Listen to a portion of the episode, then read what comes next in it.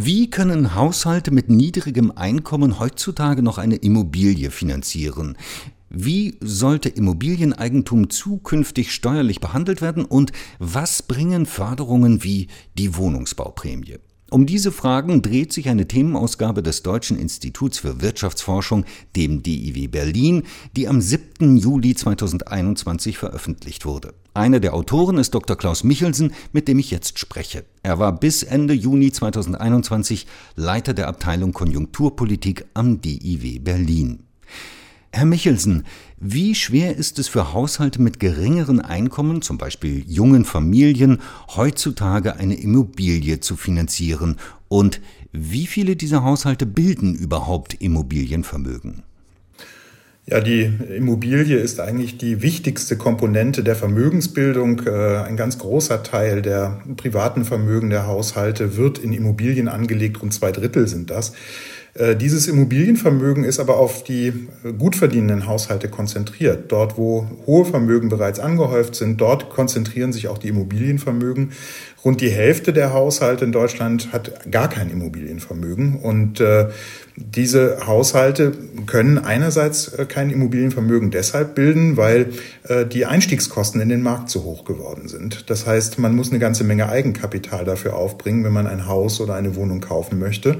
Und viele Haushalte sind überhaupt nicht in der Lage, selbst Ersparnisse zu bilden, geschweige denn so hohe Ersparnisse zu bilden, dass sie eine Wohnung finanzieren können. Nun gibt es ja auch schon seit vielen Jahren die sogenannte Wohnungsbauprämie. Inwieweit kann diese Wohnungsbauprämie hier helfen? Die Wohnungsbauprämie ist eines der ältesten Förderinstrumente, was in Deutschland existiert. Das ist im Jahr 1952 eingeführt worden und war so die Idee, dass man den äh, ja, abhängig Beschäftigten einen Anreiz geben äh, sollte, ähm, ja, zu sparen. Und die Wohnungsbauprämie hat diesen Zweck, dass sie genau die Immobilienvermögensbildung steuern und ähm, ja anregen soll. Ähm, sie selbst ist aber im Laufe der Jahre immer bedeutungsloser geworden, weil sie Einkommensgrenzen vorgibt und Höchstprämiensätze, äh, die jahrzehntelang nicht angepasst wurden und entsprechend unattraktiver wurde es eben auch äh, in Bausparverträge beispielsweise hineinzusparen. Äh, das hat man jetzt in der jüngsten Zeit geändert und da gibt es eine gewisse Hoffnung, dass es auch Anreizwirkungen gibt. Denn äh, die Prämie war bis äh, im vergangenen Jahr lediglich 45 Euro pro Jahr, wenn man eine Ersparnis gebildet hat. Das alleine bringt dann eben nicht so viel, wenn es um den Aufbau von Immobilienvermögen geht. Müsste die Wohnungsbauprämie als Instrument insgesamt verändert werden? Die Wohnungsbauprämie, das zeigen unsere Analysen, ist für sich genommen erstmal ein relativ wirksames Instrument, trotz äh, dieser eher geringen äh, zusätzlichen äh, Prämie, die dort gewährt wird, haben wir gezeigt, dass sie signifikant die Ersparnisbildung derjenigen Haushalte steigert, die genau an diesen Einkommensgrenzen sind, wo die Prämie gilt und wo sie eben nicht mehr gilt.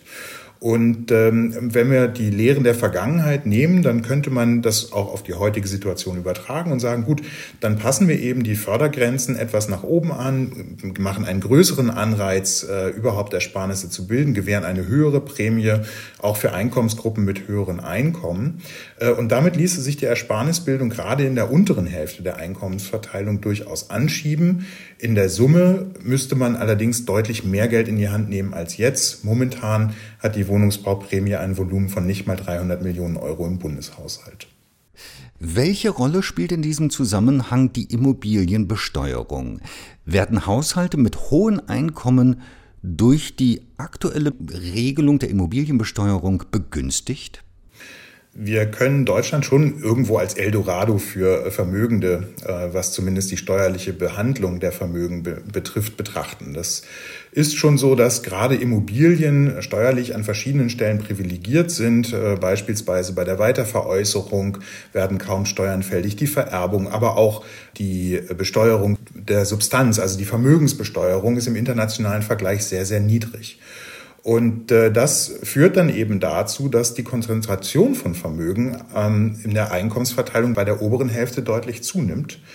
Und äh, das ist etwas, was man durchaus korrigieren könnte. Man könnte hier ähm, verschiedene Instrumente anwenden, beispielsweise die Besteuerung von Grund und Boden im Rahmen der Grundsteuer anpassen und deutlich erhöhen, ähm, bei Veräußerungen entsprechend höhere Steuern äh, anfallen lassen oder auf der anderen Seite, um den Eigentumserwerb zu begünstigen, die Grunderwerbsteuer abzusenken, um eben den Menschen den Eintritt in den Markt zu erleichtern.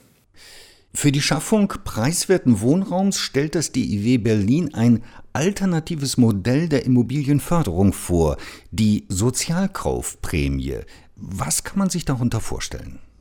Die Sozialkaufprämie knüpft an bestehenden Förderinstrumenten an und wird Haushalten gewährt, die in spezifischen Entscheidungssituationen kein ausreichendes Eigenkapital für den Immobilienerwerb ansparen konnten. Gedacht ist die Prämie für Haushalte, deren Wohnung veräußert werden soll. Fehlt das notwendige Eigenkapital zum Erwerb der Wohnung, könnte dies durch eine Prämie aufgefüllt werden. Ähnliches gilt in Fällen, in denen Bauträger Auflagen zur Schaffung preisgedämpfter Wohnungen zu erfüllen haben. Diese können alternativ als Eigentumswohnungen an einkommensschwache Haushalte veräußert werden und potenzielle Mieterinnen zu Eigentümerinnen machen. Auch hier geht es dann um das Füllen von Eigenkapital. Insgesamt könnte mit relativ geringem Förderaufwand zusätzliches Vermögen gebildet werden. Aber auch weiterhin werden große Teile der Bevölkerung in Mietwohnungen leben, leben müssen. Vor welchen wohnungsmarktpolitischen Herausforderungen steht die Politik insgesamt? Ja, die Politik hat hier ein relativ dickes Brett zu bohren, denn neben der Frage der Immobilienvermögensbildung gibt es auch die Frage, wie sich die Mieten und das Angebot von Mietwohnungen insgesamt entwickelt. Wir haben die Diskussion über die Enteignung von Deutsche Wohnen und Co.